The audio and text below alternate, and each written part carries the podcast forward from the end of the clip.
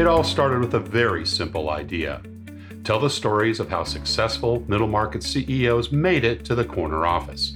I'm Brant Handley, founder and managing director of Resource Options International, or ROI.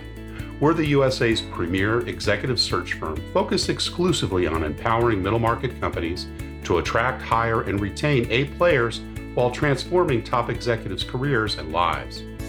ROI's Into the Corner office is dedicated to discovering how middle market CEOs advance their career and we're making these remarkable and sometimes quite unbelievable stories available to you for the very first time. Listen and learn about the challenges they've overcome, the interesting people they've met along the way, and the lessons learned that steered these executives' unique journey into a middle market corner office of their own. I know you enjoy these CEO stories as much as I've enjoyed recording them. So thank you for listening today. And if you like what you've heard, rate us on iTunes or wherever you get your podcasts. I'm looking forward to you joining me on the next great middle market CEO adventure into the corner office.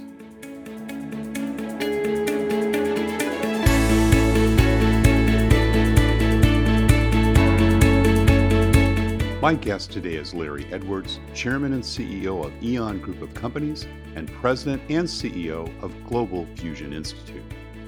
Larry is a visionary entrepreneur and technology developer with a strong background in entrepreneurship and marketing and more than 40 years of business experience in the U.S. and abroad. For many years, he operated a successful public relations and marketing firm in Hawaii, which specialized in tourism and real estate development projects. His understanding of the global market and technological vision have brought about significant breakthroughs in the lighting and energy fields. Recognized as a leader in economic diplomacy, he is noted authority and speaker on issues of global trade and development, particularly with regards to emerging economies. Today, his Eon group of companies employs its proprietary technologies throughout Africa with focus on housing and infrastructure, waste to energy and microgrid power, agriculture, and vocational and technical education. Mr. Edwards is a graduate of the University of Hawaii with a BA degree in Asian Studies, and he's also a member of Mensa International. Larry Edwards, welcome into the corner office. Thank you, Brant. Uh, happy to be here.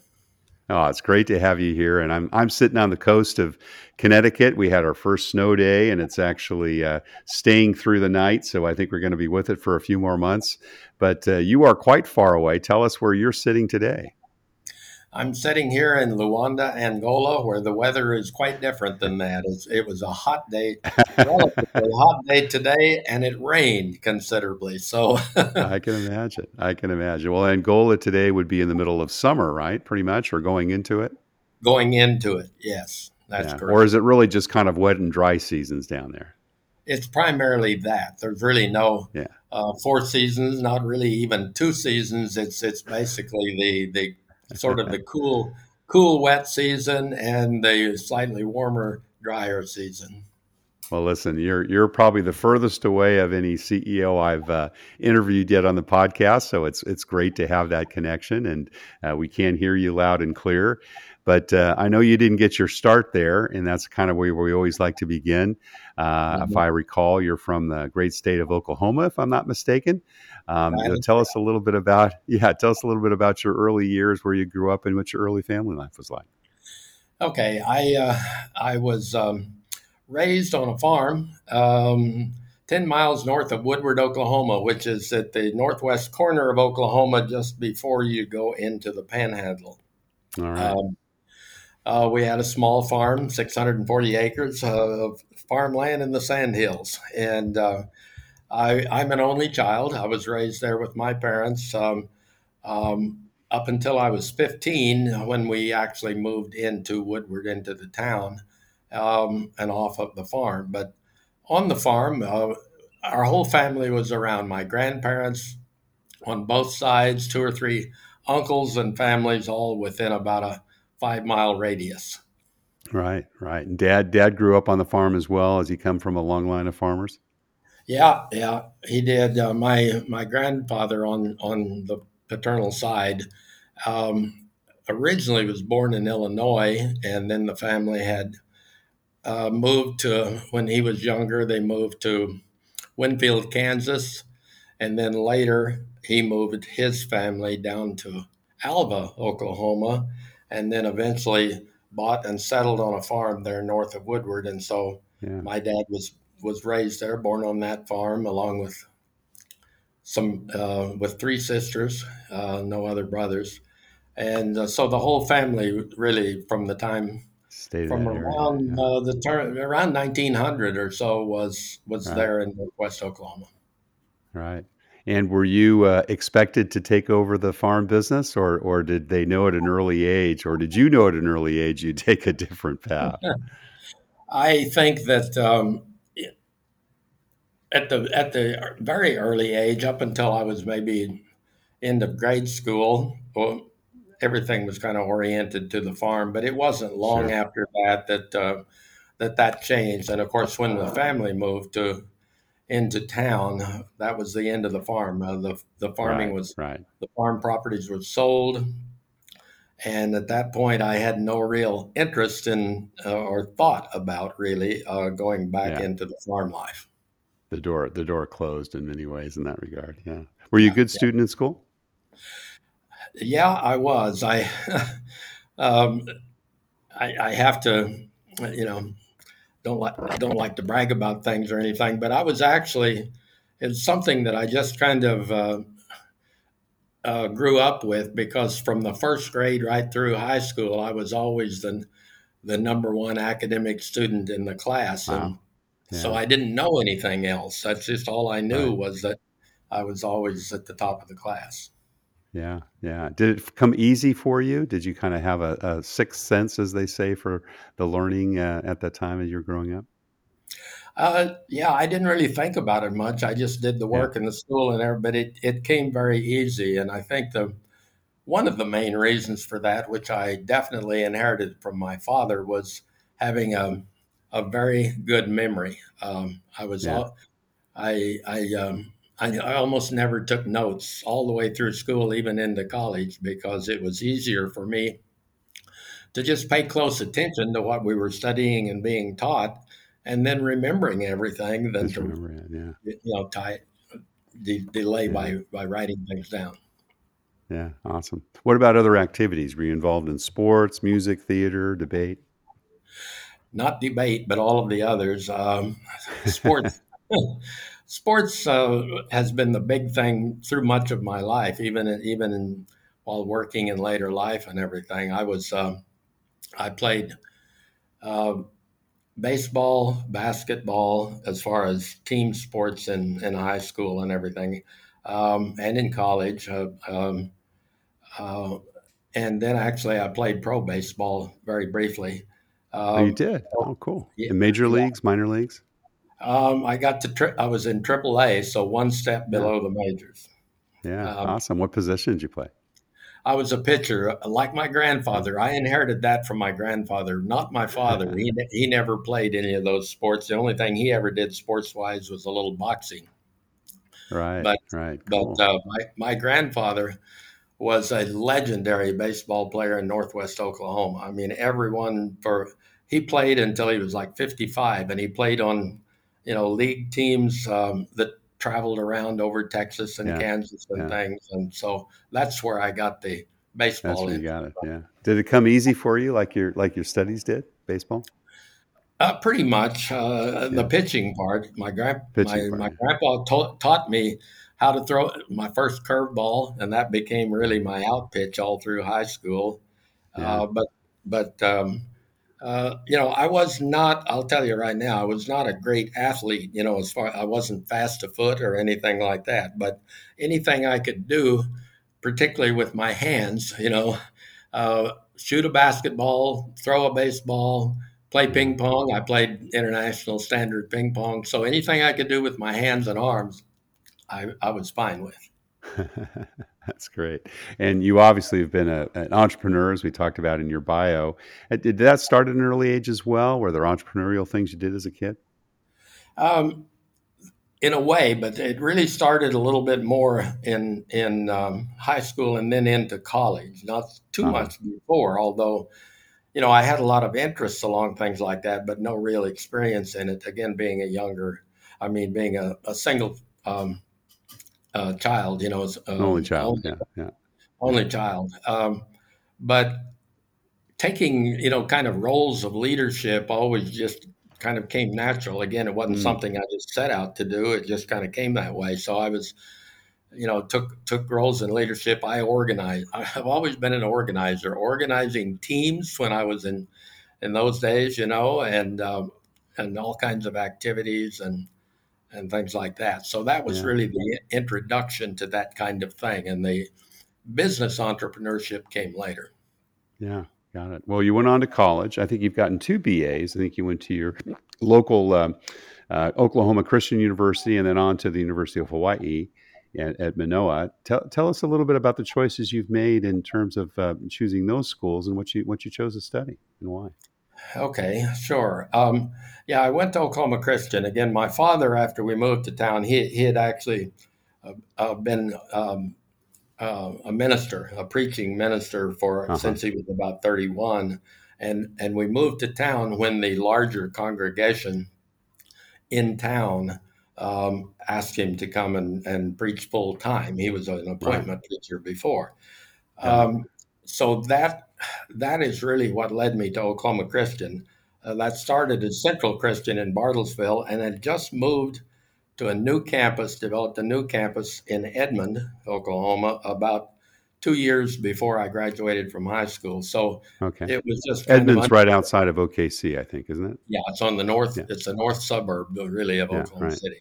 Right. So that's what led me there. Okay, but then the reason what led me to Hawaii was that I was studying language. I was particularly interested in languages. When I went to college in the first place, I was really because I had, you know, I'd been a good student in almost all of those areas, so I was really kind of battling in my mind what I wanted to study, uh, whether I would go the the technical route with engineering and math and all because I'd, I'd, I'd been, you know, very good in those, or in the humanities route because I I was I was a good I was already a writer. I was I had worked for as the sports editor of the Woodward hometown newspaper while I was in high school. And so I ended up going the humanities route. I'd also become interested in foreign languages and started teaching myself with books and things from the time I was in about the eighth grade, I guess. So, wow.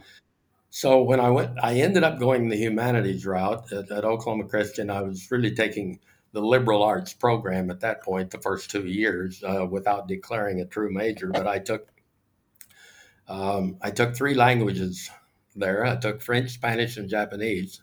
Wow. Um, uh, unofficially on the Japanese side because it wasn't a formal class. But anyway, um, I, I took those, and that's what developed the interest in in uh, Asia and particularly yeah. Japan. And so I transferred to the University of Hawaii, where I initially declared a major in Japanese language, but after about a year, I decided to expand that. So I changed to a major in Asian studies with a minor in Japanese language, and that's mm-hmm. what I uh, got my degree in. By the time, with the transfers and everything, by the time I graduated, I actually had enough semester hours for a PhD. Right. but they were really taken all as an undergraduate, so they didn't count for a PhD. But I had right. 185 semester hours, so it was wow, wow, a lot of studies. and what was that first job that you took out of college, Larry? Out of college, I continued what I was doing while I was in college. I mm-hmm. I was a part time sports writer for initially the Honolulu Advertiser, the morning paper, uh, while I was going to school, and then uh, when I was when I graduated, the Star Bulletin, the afternoon paper, which was the much larger circulation newspaper in Hawaii at the time, uh, offered me a full time position. So I, I, that was my first job, full time. Right, right, cool. And uh, how did you like that? Was that what you kind of set your sights on getting out of school, or was it kind of that you know need, needed to get that paycheck coming in as soon as possible? Both, uh, you know, I, I, mean, I've been doing it already. I've been writing a sports writer since I was 16, and wow. at this point, you know, it's already nearly 10 years later, and and so um, at that point, I thought I would probably just end up being a journalist uh, as a career. Yeah. Right. But right. but uh, what? But something happened. Tell us what happened. something happened. the um, the largest advertising agency in Hawaii, um, company by the name of Milici Valenti Advertising, um, had just made the decision to turn their public relations services into a profit center instead of ah. instead of purely a support service for their advertising clients as it had been previously. So, uh, to start up that department, uh, they hired gentleman by the name of Bill Cook, who had been the city editor of the Honolulu Advertiser morning paper, right. and and um, so when he started to build up his department, naturally for PR executives and writers, he went back to the people he knew at the newspaper. Yeah. Um, and that included me. He hired yeah, me and two right. other guys. Um, and uh, so that took me away from journalistic writing into, you know, business writing uh, effectively. Yeah. And, and um, it, that was quite an experience. I was there for only about a year because after a year, Bill Cook was selected by the current governor of Hawaii to manage his reelection campaign. Ah. And uh, since the owners of the agency were supporters of the governor, they gave him permission to do that, right. gave him a leave. So we continued yeah. to work there, but the governor was reelected. And upon reelection, he then called on Bill Cook to be the uh, director of public information for the state of Hawaii. Ah, interesting. So when that happened, and since he would not then be going back to the agency, right, the owners went back to the original plan of just making the PR function a support for the advertising. So they let all of us go that he had wow. hired. Huh. But they did it in a nice way. Okay, they said not our fault. We, they were happy with our work. It was just a change in policy. So right. they told us if we wanted to, if any of us wanted to like start our own PR consultancy mm. or anything like that, uh, they would they would support us in that, and that, that you know, and that, that we were free to take the public relations clients that were purely public relations clients for our own. Sure. Wow. So that was when I first went into business purely for myself. Yeah, yeah, terrific. And how many clients did you take over with you? Initially, I, I had about four, but they were all four or five. I think it was all good clients. We had um, one of the leading um, developers. This was during the condominium building boom years in Hawaii, and yeah, and an engineer uh, and developer there who was one of our clients. Uh, uh, came on board with me, and he stayed with me for a long time, even after I later moved to the Philippines. Um, and I had um, the Mauna Kea Beach Hotel as a client. I had wow. the Hawaii Hotel Association, the Waikiki Improvement Association, the Downtown Improvement Association. So I was doing all their newsletters and publicity and things, yeah, and the yeah. Hawaii and the Hawaii Visitors Bureau. Ah, Gosh, that's a big, big chunk of. Change. Did you have a big team? How many folks did you have on that? That's probably the first time you started managing people, right? Uh, and it, mostly it was a one man yeah. job all during that time. But I, at the end, I, I started having you know some people assisting me in different. But yeah, it, it came that led into that. Right, right, cool. Well, fast forward, you've had an illustrious career, and, and we would we'd, we'd take several hours to go all through it. But I definitely wanted to hit on some of the highlights. I know that you've you know have the Global Fusion Fusion Foundation and Institute, and obviously the Eon Group of companies. Tell us a little bit about the path towards those, because you've been doing those for about the last fifteen or twenty years, and mm-hmm. uh, you know how you kind of ended up doing what you're doing now in Angola. Okay, well, what led me, uh, and that, like I could say, I had my two things. I had my own my my public relations consultancy there in Hawaii for several years after that, but out of that consultancy grew another thing because one of my clients um, was a Danish fellow who had a 57 foot schooner. Ah. And, and was running dinner cruises, you know, off Waikiki and Diamond sure, Head. Sure, for all the tourists, yeah. Right and uh, so he asked, you know, he asked me to represent him and promote his business. So that got me into into the sailing end of it. And wow. you know, interestingly, growing up in Oklahoma, you know, 800 miles from the nearest ocean or Gulf or anything. I had all I'd, I'd had two things I wanted to do in life. One was to learn to fly, which I never did, unfortunately, but the other was to learn to sail, and that sail, gave me the yeah. opportunity to do that. And uh, then I discovered in the process of working with him that something that I wouldn't have wouldn't have realized until then, but Hawaii had no yacht charter agency at all. Uh, unlike the Caribbean and other island nations and the, the, Mediterranean and all, where it's a big business, there it was not. It had huh. never been organized that way. Wow. So I started, I, I, I, continued kind of a career of starting new things. And yeah. I started the first um, private yacht charter agency ever in the state of Hawaii. Wow. amazing um, to think. And that was in the 60s or 70s? That was uh, in 1975. 75, yeah, um, yeah, When I did that. Okay. I did that in 1975. And uh, that was that was a very interesting period. I had a lot of ex- first of all, I had yachts listed for charter with me that belonged to Peter Fonda and the movie director John Ford. Um, and uh, some, you know, and a couple of other those being kind of standing out that way. And then right. I had clients. Uh, I mean, I had charters that um, I, I, did. I did an evening cruise charter once for Ike and Tina Turner. No, uh, great. Were, and, and did they fight on board? no, they didn't fight on board. At that That's time, they weren't doing that too much. And then later on on the biggest uh, uh, vessel I had, which was John Ford's Araner, 132 foot kegs. Um, it was chartered. We chartered that for two weeks actually for inter island cruising and all for Andrew Lloyd Webber and Tim, Tim Rice and a oh bunch of their colleagues from uh, Jesus Christ Superstar because it was oh, right wow. after it had made it big on Broadway. He took the whole yeah. crew out for it to Hawaii. Fun. So anyway, that was doing all of those things, and then later later on, um, I got the um, I got talked into initially by uh, the one who was actually organizing for the World Bank an international business conference um, that was held in Manila in the Philippines mm. in um, in June of 1979.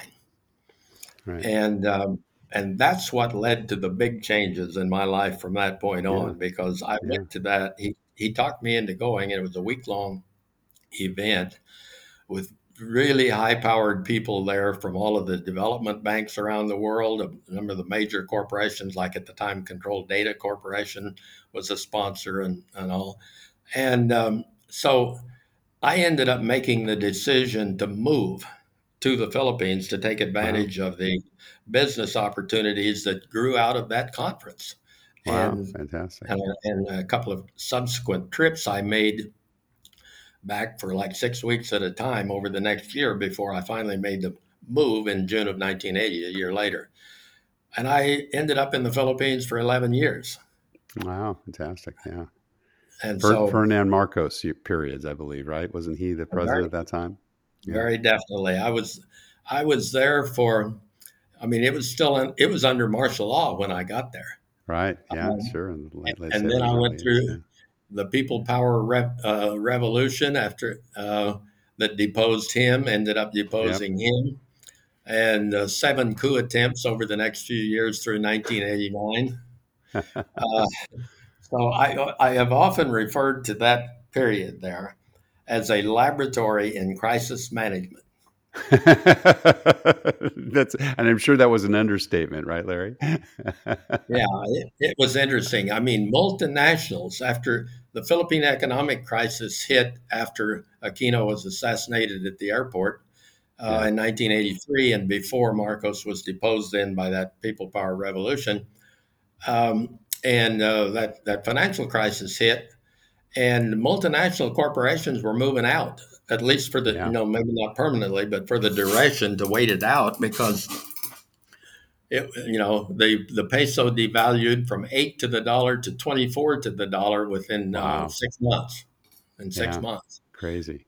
So, and that is when we right at the time when we decided to to go in the direction we did with our uninterruptible power equipment uh, because we had already become, you know, we had introduced solar panels and we were the first manufacturer of solar panels in the Philippines uh, in like 1981. Wow. Um, but then, then when the crisis hit, we lost our contracts and all for that because all foreign exchange contracts were canceled due to the pro- financial problems. And right. but we saw an opportunity. We didn't want to leave like the rest of them were. We we saw an opportunity because of the already bad but further deteriorating deteriorating power conditions, and we had answers to that um, yeah. with our equipment that no one else had, and that that set us on the course that we've been ever since. Of course, it's now expanded further beyond power, but that was our core business for about the next 20 years. Yeah, great. And you built up companies around that um, that idea, basically, right?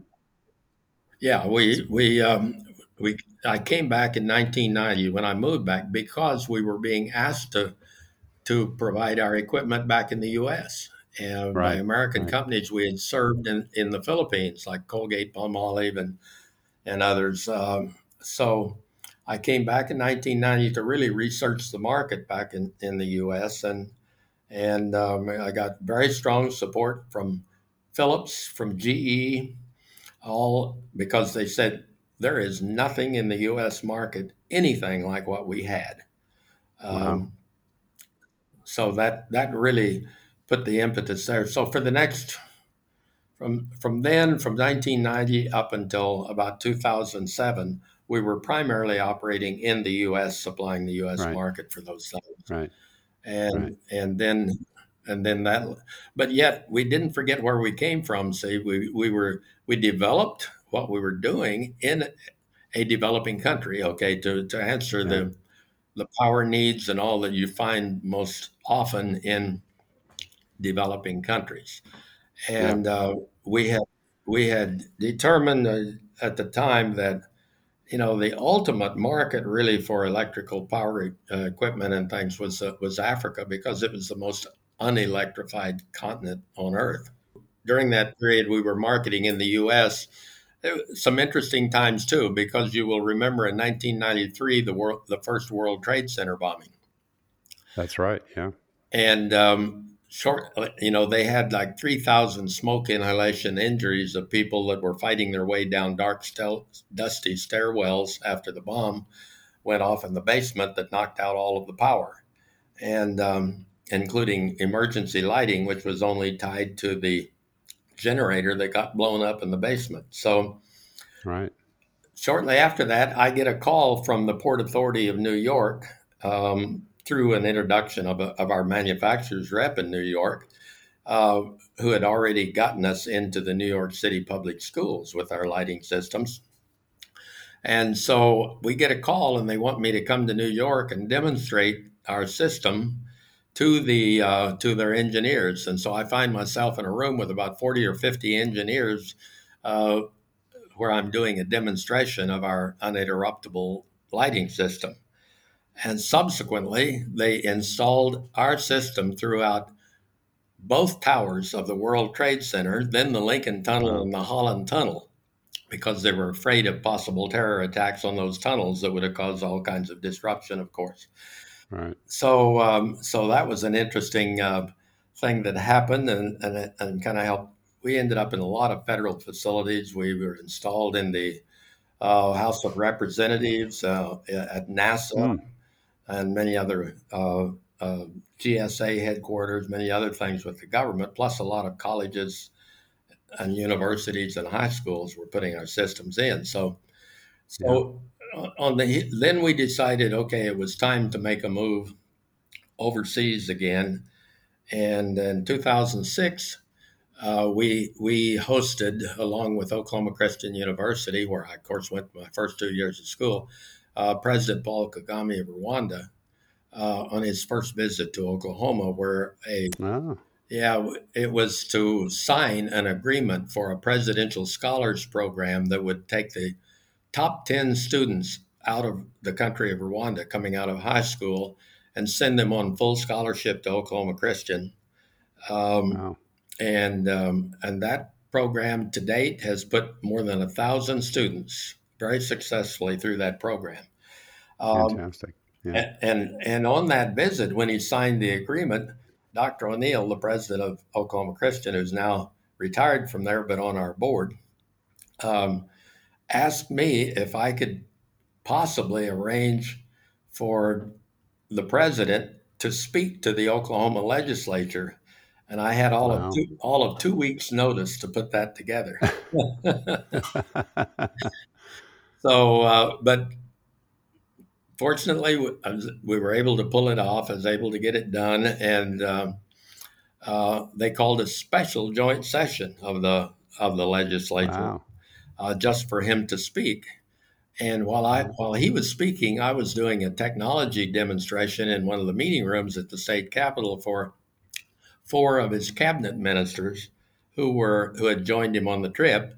One of whom was right. the minister of um, infrastructure and energy, which was, of course, particularly down our alley. And I that's right. when I, right after that presentation, I got invited to go to Rwanda and bring our technologies and all there and um, and that that's what led to me actually physically for the first time going to Africa, which was that opened up Africa for you. That opened up Africa, and then I've been here, at, you know, going and coming and everything. But I've been here ever since 2007. That's great. And tell us about you know, the, are you still pretty much doing the same thing? Is it power? Is it lighting? You know, what is the uh, infrastructure uh, projects that you've been working on most? Okay, we came at invitation, of course, as I mentioned, primarily to talk to to um, talk about power. Um, our two things: our our, our power. Uh, we were actually the first in the world to to do microgrids in the Philippines in the early '80s. Nobody was even using the term then. Nobody knew, you know, right. it wasn't a popular term. Now, of course, everybody knows microgrids. Uh, right. So, we we were asked to come to to um, present our power technologies, which included the microgrids, but also in the subsequent years, we added uh, technology for waste to energy, and that was of great interest. So, um, so I have been to several countries in Africa. The first thing to present the waste to energy uh, projects, but then that led into the others because we address, we're diversified that has been expanded now to include all of the essentially the basic needs. Which the basic needs are power, housing, um, food, you know, production, and uh, right. and of course education, technical education, and sanitation. We're in all of those areas. Um, right. And as it's turned out now here in Angola, it's kind of a great circle for me that I never thought would happen. I'm I'm right now the the vast majority of our pro- projects and efforts here in Angola now are in agriculture, farming. Huh. yeah, right. You're full, full circle now, Larry. yeah, exactly, but it, it's a lot different. Uh, it's a lot different stage than it was growing up. Like I say, we had a, yeah, a 640 yeah. acre farm. Now we have 600. Well, it's actually 1.5 million acres, 600,000 wow. hectares of land here Amazing. And what what is what are you uh, farming or helping to farm primarily?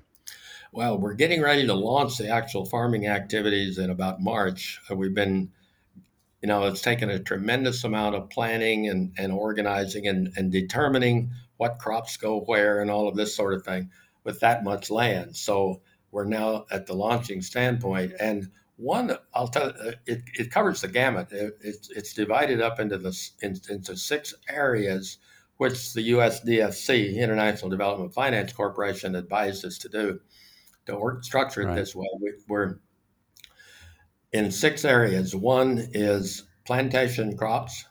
Second is grains and hay. Third is uh, horticultural, fruits and vegetables. Fourth is meat production. Fifth is dairy production. And sixth is aquaculture. And th- that's all on the production side. And then, of to go with that is another area, which is all of the processing, manufacturing of things like fertilizer, you know, inputs, fertilizer, livestock feed, and then the processing of all of the things that we produce from meat to fruits and vegetables, canning, you know, and all of that. But Wow. I would want to signal. And is it all for local consumption, Larry, or is it also for export? It, it is definitely, it's both. Okay. Uh-huh. Um, the, it's interesting that on the local side, Angola presently imports about 85% of its food, whereas before becoming independent and launching into that 27 year civil war in 19, starting in 1975, they were referred to as the breadbasket of Southern Africa and were, were Yeah, a net food yeah. exporter. Right.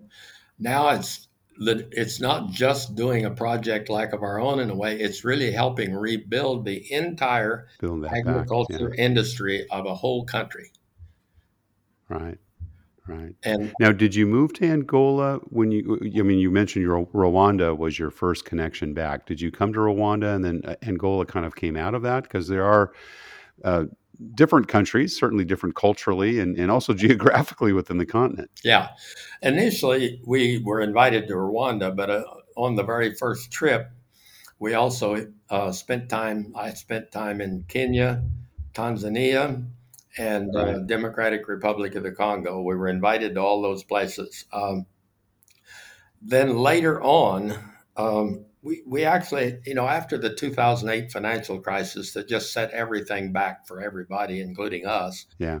uh, we Yeah. paused a bit. And although we were keeping our contacts going, we were not really active until I got in, uh, pressured really by Zambia to come and, and uh, meet with them in January of 2016, again on the waste of energy. And so from Huh. there, we we I, I was in Zimbabwe, in South Africa, and all during this time, Angola was pressuring me to come, uh, but I, it was not easy to do. Um, at the time, they were under Dos Santos, the former president, and the rules on getting a visa to come to Angola were very difficult. You had to apply in person at their embassy in your home country. You could not do it from a 3rd Uh-huh. country. And since I was in Africa, I couldn't get a visa to come here. I had to go back to Washington to get a visa to Ah. come. Um, Interesting. so I first arrived here actually then in in October of 2016. So it took me about nine months to be able to organize all of that to get here. And Right. at right. the time, I'll tell you very candidly, if anybody had told me then that, that Angola would be the primary place we'd end up developing most of the projects, I'd have said you're crazy. Funny how those things happen, huh? It, it is. And now, of course, I've been here for two years now straight because I came in January, almost two years. I came in January of 2020 on the last trip, intending to be here for three months and then back and forth. Right. But of course, I got Right. locked down here in March. Yeah. I've been here ever yeah, since. Yeah. yeah. Yeah. Fabulous. And how big is your team there now on the ground? On the ground here right now, it was big, a little bigger before because of COVID. I can't Yeah. bring it, you know, I haven't been able to bring some of them back, but that's going to change Right. shortly. I've got probably, uh, altogether, maybe about 30 people on the ground, including our local lo- local people here Yeah. as well as, Right. Right. and I've got a whole team. And how was the workforce there? Are you finding educated labor and the, the people you need to help with regards to these various projects you're underway with? there are i mean there are. they have a huge huge unemployment it's like 52% unemployment so there's plenty of labor Wow. now the problem is Wow. the is having the skills and the training they need that desperately Yeah. which is why one of our main projects tied with all of this is we will be uh, building and operating uh, vocational technical schools in association with the career tech system of the state of oklahoma Right. Right. So we'll be doing a lot of training, uh, but there's there are a lot of people look, desperately looking for jobs that are, you know that are capable people, uh, and there are there, there's still an adequate number of people at least to start with that do have training that, that are engineers or technicians and things Yeah. that, that Well educated. yeah, that are relatively well educated. We're also How, how long was uh, how long was Angola a Portuguese colony? uh, about 500 years. Yeah, it's qu- quite a long time. Yeah, about like Spain and the Philippines, about 500 years. You know, it um, right. It ended in 1975. So, yeah, very long time. Uh, yeah, fabulous. But, Great. Well, looking ahead, and, and, we're just about out of time, but I've got a couple extra oh. questions oh. for you. Um, you know, we, we hear so much about the potential of Africa, and yet there's always so much disappointment and you're one there that's been on the ground there, not by mm-hmm. choice, but you know, obviously you're you've kept your your your head down, tail up, working on the things that you're working. What, what, what's the key to unlock the potential there with so many resources and you know a, a fairly well educated uh, you know, uh, labor base, and and obviously, you know, a world that would love for Africa to, you know, come up alongside and and, and not be, uh, uh, uh you know, be an exporter of things, not necessarily always an importer of things, as you shared earlier. Okay, I, I'll I'll come up with my what a lot of people have taken from from me now as my now become famous three P's. You have to have. it really applies to any almost any doing business in any developing country on the ground. Uh, patience, persistence, and presence. Mm-hmm. Uh, and if you don't do all three, if you don't have all three, you might as well not start because you're not likely to be very successful. Successful. Right, the right. Um, they're still old school in the sense, um, you know, kind of like Japan and everything, and some of the others that they want to see you across the table from them. Maybe not yeah. all the time, right. but you you got to spend yeah. you got to be there. Uh, they want a personal relationship, not a long distance one. And they've right. been, they've been burned so many times in the past by charlatans and cheats and things, Fly by nights. as well as being yeah. exploited, you know, for 500 years by the European colonial powers and things. That they're very skeptical and so you have to kind right. of prove yourself to them. But if they see you there and they see that you're committed, that it gets you a long way. I've had so many people in several countries tell me, and from Rwanda to Kenya to here to South Africa and everywhere, they they I've literally been told that they look at America. Many many of the business people and all look at America as their last hope because they said they've mm. been exploited by the Europeans for 500 years uh, now they're being exploited by the Chinese who are trying to take over everything. Yeah. Okay, so right, right. so they look at us and they, and they know enough of most of them know enough about history to realize we were not a colonizer. Okay, we were a colony, uh, like right. like they've been for a period of time. So so that gives us a heads up. But the, the difficulty is is getting American companies to come here and do business. Um, yeah. They'll gladly sell product over here, but to come here and get on the ground and because they say we don't want exploiters, we don't want people long distance just selling us stuff. We want partners yeah. that can bring technology, bring finance, yeah. bring no, you know, know-how, and and and work with us. Not um, right. You know, so that's the key. If you do that, if you build your relation, it's all relationships. Foreign business. International business is based on relationships, whereas domestic business anywhere is based more, it includes relationships, but it's more based on transactions. Because if you're in yeah, a, that's right. You know, if you're in a, like in America, you can do business if you're in Oklahoma with somebody in New York you never meet and feel fairly confident about it for the most part because the information is there and you're in the same system, the same legal system, same yeah. accounting systems, same general culture and everything. But when you cross borders, it's different. Yeah, yeah. No, it's so true. So, so true.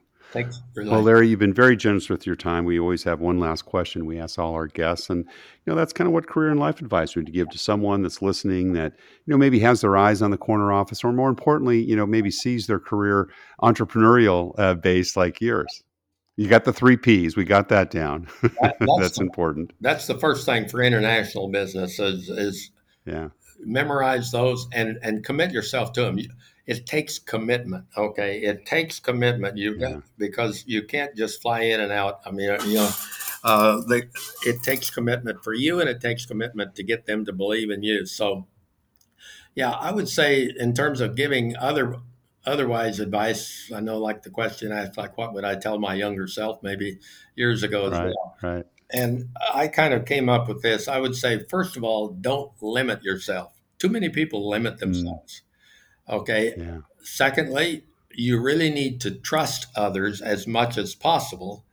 Okay. But also, the corollary to that is you've got to be very aware there will be threats that sometimes have to be dealt with firmly and people who will try to take what you have or take advantage of you no matter where you are Right. you have those things to do but you got to balance that line you you don't want to be constantly not trusting anybody uh, that's that's not a pleasant way to live but at the same time you have to really be have your radar out you have to be aware um, uh, uh, as you move forward so then you i would say you need to try to build relationships firm relationships with people you can learn from and who will also look out for you and your company's best interests, not only their own. So, Right. Um, again, be persistent, patient, don't easily give up or be led astray from your own convictions and your object, uh, objectives. Yeah. So true. Well, Larry Edwards, Chairman, CEO of the Eon Group, and President, CEO of the Global Fusion Institute, thank you so much for sharing your journey into the corner office. Thank you. Thank you, Brent. Thank you for listening to Into the Corner Office with Brent Hanley. We hope you enjoyed hearing our guest CEO story as much as we did. If you want to hear more CEOs reveal their journey into the corner office, please subscribe via iTunes and tell your friends and colleagues. For more information about Brent, Resource Options International, and the mighty middle market, visit www.go4roi.com. We look forward to having you join us for our next episode.